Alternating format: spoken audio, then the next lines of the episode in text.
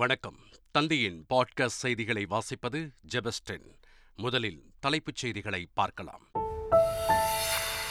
Shanghai ஒத்துழைப்பு அமைப்பின் மாநாட்டில் ரஷ்ய அதிபர் புட்டினுடன் பிரதமர் மோடி சந்திப்பு. போருக்கான காலம் இதுவல்ல என மோடி பேச்சு. உக்ரைனில் இருந்து திரும்பிய மருத்துவ மாணவர்கள் இந்தியாவில் கல்வியை தொடர வாய்ப்பு ஏற்படுத்தி தர வேண்டும். பிரதமர் மோடிக்கு முதலமைச்சர் ஸ்டாலின் கடிதம். மின்கட்டண உயர்வை கண்டித்து அதிமுக சார்பில் ஆர்ப்பாட்டம். வரிகளை உயர்த்தி பொதுமக்கள் மீது சுமைகளை திமுக அரசு அதிகரித்துள்ளது என எதிர்க்கட்சித் தலைவர் எடப்பாடி பழனிசாமி விமர்சனம். அம்பேத்கரும் மோடியும் என்ற புத்தகத்தை வெளியிட்டார் முன்னாள் குடியரசுத் தலைவர் ராமநாத் கோவிந்த். விழா அழைப்பிதழில் பெயர் இருந்தும் இசையமைப்பாளர் இளையராஜா பங்கேற்கவில்லை. புதுச்சேரியில் வேகமாக பரவி வரும் ஃப்ளூ காய்ச்சல் எதிரொலி. ஒன்று முதல் எட்டாம் வகுப்பு வரை விடுமுறை அறிவிப்பு. இனி விரிவான செய்திகள். உக்ரைனிலிருந்து தாயகம் திரும்பிய மருத்துவ மாணவர்கள் இந்தியாவில் உள்ள தனியார் கல்லூரிகளில் கல்வியை தொடர வாய்ப்பு ஏற்படுத்தி தர வேண்டும் என முதலமைச்சர் ஸ்டாலின் வலியுறுத்தியுள்ளார். இது தொடர்பாக பிரதமர் மோடிக்கு அவர் எழுதியுள்ள கடிதத்தில், வெளிநாடுகளில் படிப்பை தொடர விரும்பும் மாணவர்களுக்கு ஏதுவாக உரிய கட்டமைப்பினை ஏற்படுத்திட வேண்டும் என்றும் வலியுறுத்தியுள்ளார். மதுரையின் பொருளாதாரத்தை மேம்படுத்தும் விதமாக டைடல் பூங்கா அமைக்கப்படும் என முதலமைச்சர் ஸ்டாலின் தெரிவித்துள்ளார். மதுரையில் தோள் கொடுப்போம் தொழில்களுக்கு என்ற மாநாட்டை தொடங்கி வைத்து பேசிய அவர் இதனை தெரிவித்தார். மேலும் மாட்டுத்தாவணியில் இரண்டு கட்டங்களாக டைடல் பூங்கா அமைக்கப்படும் என்றும் முதல்வர் ஸ்டாலின் தெரிவித்தார். தீபாவளிக்கு இருநூற்று ஐம்பது கோடி ரூபாய் வரை ஆவின் பொருட்களை விற்பனை செய்ய இலக்கு நிர்ணயிக்கப்பட்டுள்ளதாக பால்வளத்துறை அமைச்சர் நாசர் தெரிவித்துள்ளார். தீபாவளியை முன்னிட்டு ஆவினில் புதிதாக சேர்க்கப்பட்டுள்ள ஒன்பது வகையான சிறப்பு இனிப்பு வகைகளை சென்னையில் அமைச்சர் நாசர் அறிமுகம் செய்து வைத்தார். பின்னர் செய்தியாளர்களிடம் பேசிய அவர், இந்த இனிப்பு வகைகள் சிங்கப்பூர், மலேசியா உள்ளிட்ட வெளிநாடுகளுக்கு ஏற்றுமதி செய்யப்பட உள்ளதாக கூறினார். வெளிநாட்டிற்கு படிக்கவோ வேலைக்கோ செல்பவர்கள் தமிழக அரசின் நலவாரியம் மூலமாக சென்றால் பாதுகாப்பாக இருக்கும் என அமைச்சர் செஞ்சி மஸ்தான் தெரிவித்துள்ளார். விழுப்புரம் மாவட்டம் முருங்கம்பாக்கத்தில் செய்தியாளர்களை சந்தித்த அவர் இதனை தெரிவித்தார். போலி பத்திரப்பதிவுகளை ரத்து செய்யும் சட்டம் ஒரு வாரத்திற்குள் நடைமுறைக்கு வரும் என அமைச்சர் மூர்த்தி தெரிவித்துள்ளார். மதுரை ஒத்தக்கடை பகுதியில் உள்ள சொக்கிக்குளம், தல்லாக்குளம் சார்பு அலுவலகங்களில் பத்திரப்பதிவு பணிகள் தொடர்பாக அமைச்சர் மூர்த்தி நேரில் ஆய்வு மேற்கொண்டார். பின்னர் செய்தியாளர்களிடம் பேசிய அவர், பத்திரப்பதிவில் தாமதம் ஏற்பட இனி வாய்ப்பில்லை என்று கூறினார்.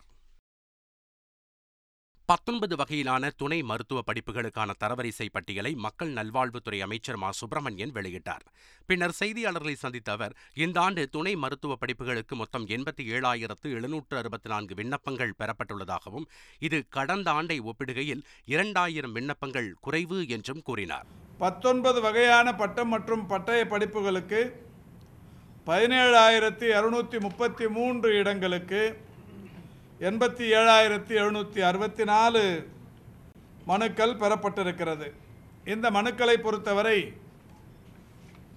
தொடர்ந்து கவுன்சிலிங், ஆன்லைன் கவுன்சிலிங் வருகிற புதன்கிழமை தொடங்குகிறது. புதன்கிழமை தொடங்கி தொடர்ச்சியாக பத்து நாட்கள் இந்த கவுன்சிலிங் ஆன்லைனில் நடத்தப்படவிருக்கிறது. தமிழகத்தில் திமுக குடும்ப ஆட்சி நடத்தி கொண்டிருப்பதாகவும் ஊழல் நிறைந்துள்ளதாகவும் எதிர்க்கட்சித் தலைவர் எடப்பாடி பழனிசாமி குற்றம் சாட்டியுள்ளார். மின்கட்டண உயர்வுக்கு எதிராக செங்கல்பட்டில் அதிமுக சார்பில் நடைபெற்ற கண்டன ஆர்ப்பாட்டத்தில் உரையாற்றிய எடப்பாடி பழனிசாமி இவ்வாறு தெரிவித்தார். முதலமைச்சர் திரு ஸ்டாலின் அவர்கள் தமிழகத்திலே ஆட்சி செய்யவில்லை, குடும்ப ஆட்சி இன்னைக்கு நடைபெற்றுக் கொண்டிருக்கின்றது. இந்த குடும்ப ஆட்சியிலே மக்களுக்கு எந்த நன்மையும் கிடைக்கப்பெறவில்லை. குடும்பத்தில் இருக்கிறவர்கள் துறை துறை வாரியாக கொள்ளையடித்துக்கின்ற காட்சி தான் நாம் பதினைந்து மாத காலமாக பார்த்துக் கொண்டிருக்கின்றோம். இன்று ஆட்சியிலே கமிஷன், கலெக்ஷன், கரப்ஷன் மூன்றும் சரியாக நடக்கிறது. தமிழகத்தில் அரசு மருத்துவமனைகள், ஆரம்ப சுகாதார நிலையங்களில் மருந்து மாத்திரைகள் தட்டுப்பாடு நிலவி வருவதாக முன்னாள் சுகாதாரத்துறை அமைச்சர் விஜயபாஸ்கர் தெரிவித்துள்ளார். புதுக்கோட்டையில் செய்தியாளர்களை சந்தித்தவர் இதனை தெரிவித்தார். அரசு மருத்துவமனைகளில், அரசு மருத்துவக் கல்லூரி மருத்துவமனைகளில், ஆரம்ப சுகாதார நிலையங்களில் மிகப்பெரிய மருந்து தட்டுப்பாடு நிலவுகிறது. டிஎன்எம்எஸ்சி செயலிழந்து இருக்கிறது. தமிழ்நாடு மெடிக்கல் சர்வீஸ் கார்பரேஷன் அம்மாவால் உருவாக்கப்பட்ட அந்த அமைப்பு இன்றைக்கு செயலிழந்து இருப்பது மிகப்பெரிய வேதனை கொடுக்கிறது. அரசு முதலமைச்சர் உடனடியாக தலையிட்டு மக்கள் நலனை காக்கக்கூடிய முயற்சிகளில் ஈடுபட்டு உடனடியாக மரு அரசு மருத்துவமனைகளில், ஏழை எளிய மக்கள் பயன்படுத்தக்கூடிய அரசு மருத்துவமனைகளில் மருந்து மாத்திரைகளினுடைய இருப்பை உறுதி செய்ய வேண்டும் என்று நான் வலியுறுத்தேன். இலங்கை சிறையில் இருந்து விடுவிக்கப்பட்ட பனிரண்டு நாகை மீனவர்கள் சென்னை வழியாக சொந்த ஊர்களுக்கு சென்றனர்.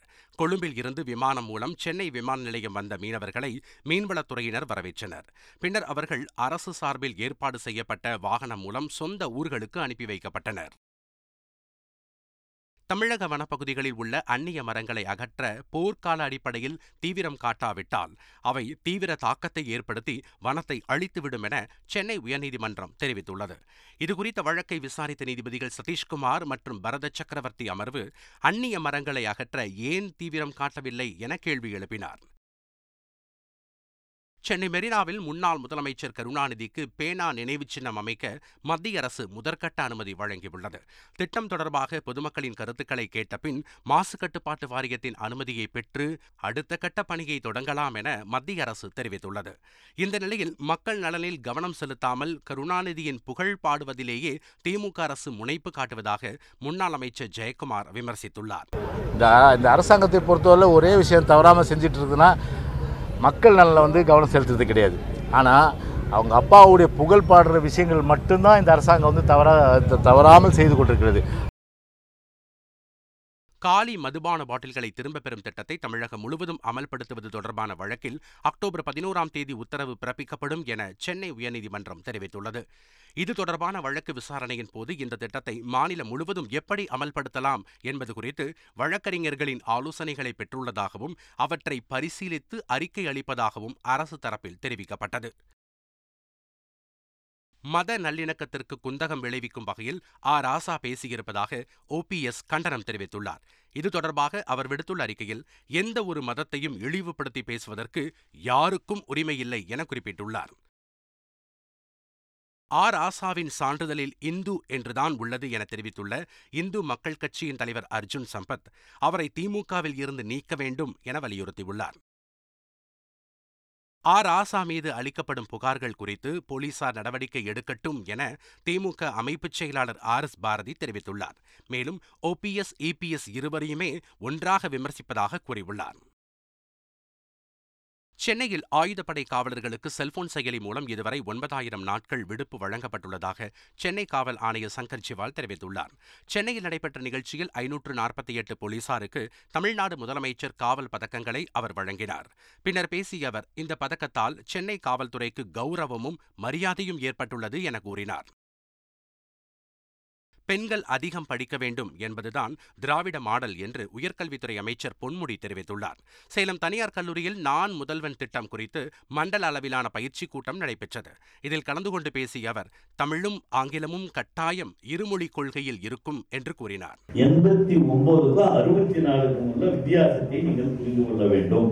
அறுபத்தி நாலுல படிக்கிறதுக்கு பெண்களுக்கு வாய்ப்பு கிடையாது. எண்பத்தி ஒன்பதுல பெண்கள் அதிகமாக படிக்கிற ஒரு வாய்ப்பு உருவாகிறது சொன்னால் அதுதான் நம்மளுடைய தமிழகத்தினுடைய முதல்வர் தளபதி அவர்கள் சொல்லுகிற திராவிடியன் மாடல்.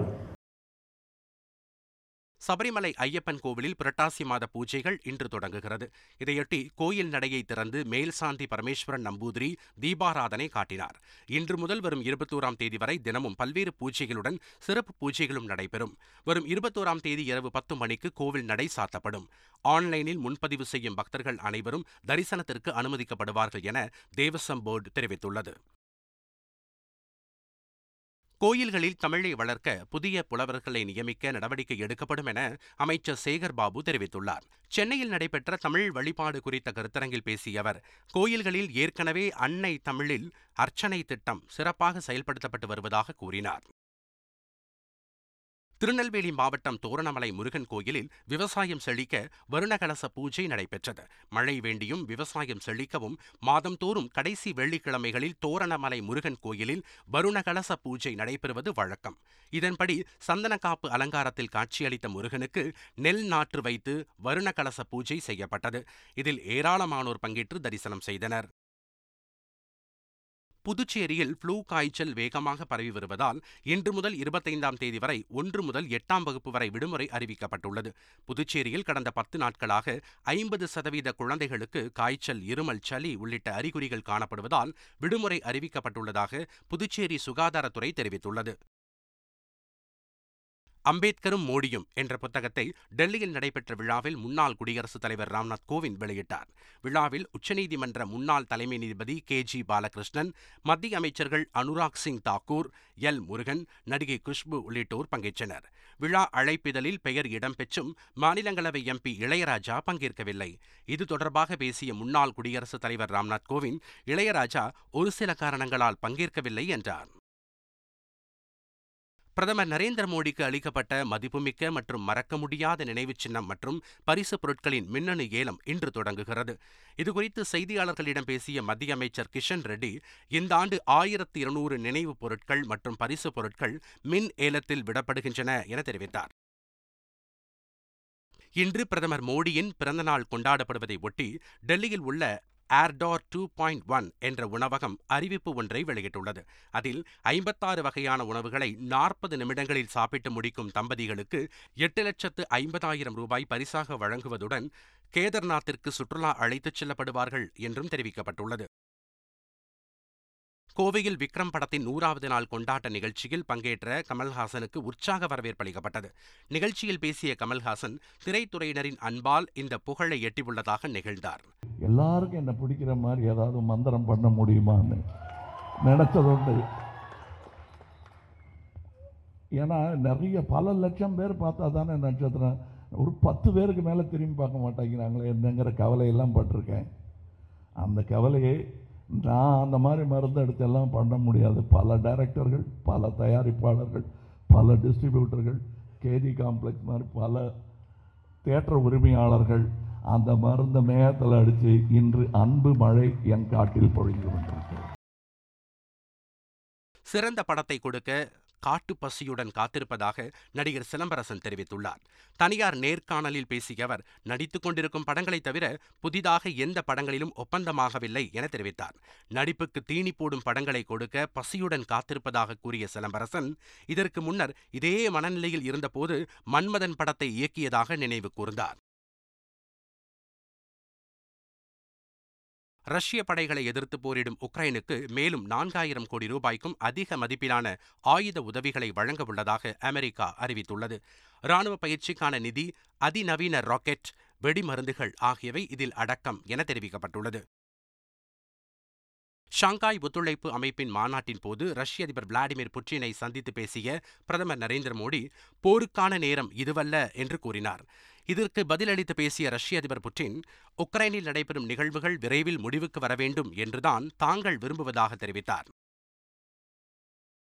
பெங்களூருவைச் சேர்ந்த பதினைந்து வயது சிறுவன் பிரணவ் ஆனந்த் செஸ் போட்டிகளில் கிராண்ட் மாஸ்டர் அந்தஸ்து பெற்றுள்ளார். எல்லோ ரேட்டிங்கில் இரண்டாயிரத்து ஐநூறு புள்ளிகளை கடந்ததன் மூலம் பிரணவ் ஆனந்திற்கு கிராண்ட் மாஸ்டர் அங்கீகாரம் கிடைத்துள்ளது. இதன் மூலம் இந்தியாவின் எழுபத்து ஆறாவது கிராண்ட் மாஸ்டர் என்ற பெருமையை பிரணவ் ஆனந்த் பெற்றுள்ளார். தமிழகம் மற்றும் புதுவையில் அடுத்த நான்கு நாட்களுக்கு மிதமான மழை பெய்ய வாய்ப்பிருப்பதாக தெரிவிக்கப்பட்டுள்ளது. இது தொடர்பாக சென்னை வானிலை ஆய்வு மையம் வெளியிட்டுள்ள அறிக்கையில், மேற்கு திசை காற்றின் வேக மாறுபாடு காரணமாக இருபதாம் தேதி வரை தமிழகம் மற்றும் புதுவையின் ஓரிரு இடங்களில் மிதமான மழை பெய்யும் என்று கூறப்பட்டுள்ளது. மீண்டும் தலைப்புச் செய்திகள். ஷாங்காய் ஒத்துழைப்பு அமைப்பின் மாநாட்டில் ரஷ்ய அதிபர் புட்டினுடன் பிரதமர் மோடி சந்திப்பு. போருக்கான காலம் இதுவல்ல என மோடி பேச்சு. உக்ரைனில் இருந்து திரும்பிய மருத்துவ மாணவர்கள் இந்தியாவில் கல்வியை தொடர வாய்ப்பு ஏற்படுத்தி தர வேண்டும். பிரதமர் மோடிக்கு முதலமைச்சர் ஸ்டாலின் கடிதம். மின்கட்டண உயர்வை கண்டித்து அதிமுக சார்பில் ஆர்ப்பாட்டம். வரிகளை உயர்த்தி பொதுமக்கள் மீது சுமைகளை திமுக அரசு அதிகரித்துள்ளது என எதிர்க்கட்சித் தலைவர் எடப்பாடி பழனிசாமி விமர்சனம். அம்பேத்கரும் மோடியும் என்ற புத்தகத்தை வெளியிட்டார் முன்னாள் குடியரசுத் தலைவர் ராம்நாத் கோவிந்த். விழா அழைப்பிதழில் பெயர் இருந்தும் இசையமைப்பாளர் இளையராஜா பங்கேற்கவில்லை. புதுச்சேரியில் வேகமாக பரவிவரும் ஃப்ளூ காய்ச்சல் எதிரொலி ஒன்று முதல் எட்டாம் வகுப்பு வரை விடுமுறை அறிவிப்பு. இத்துடன் பாட்காஸ்ட் செய்திகள் நிறைவு பெறுகின்றன. வணக்கம்.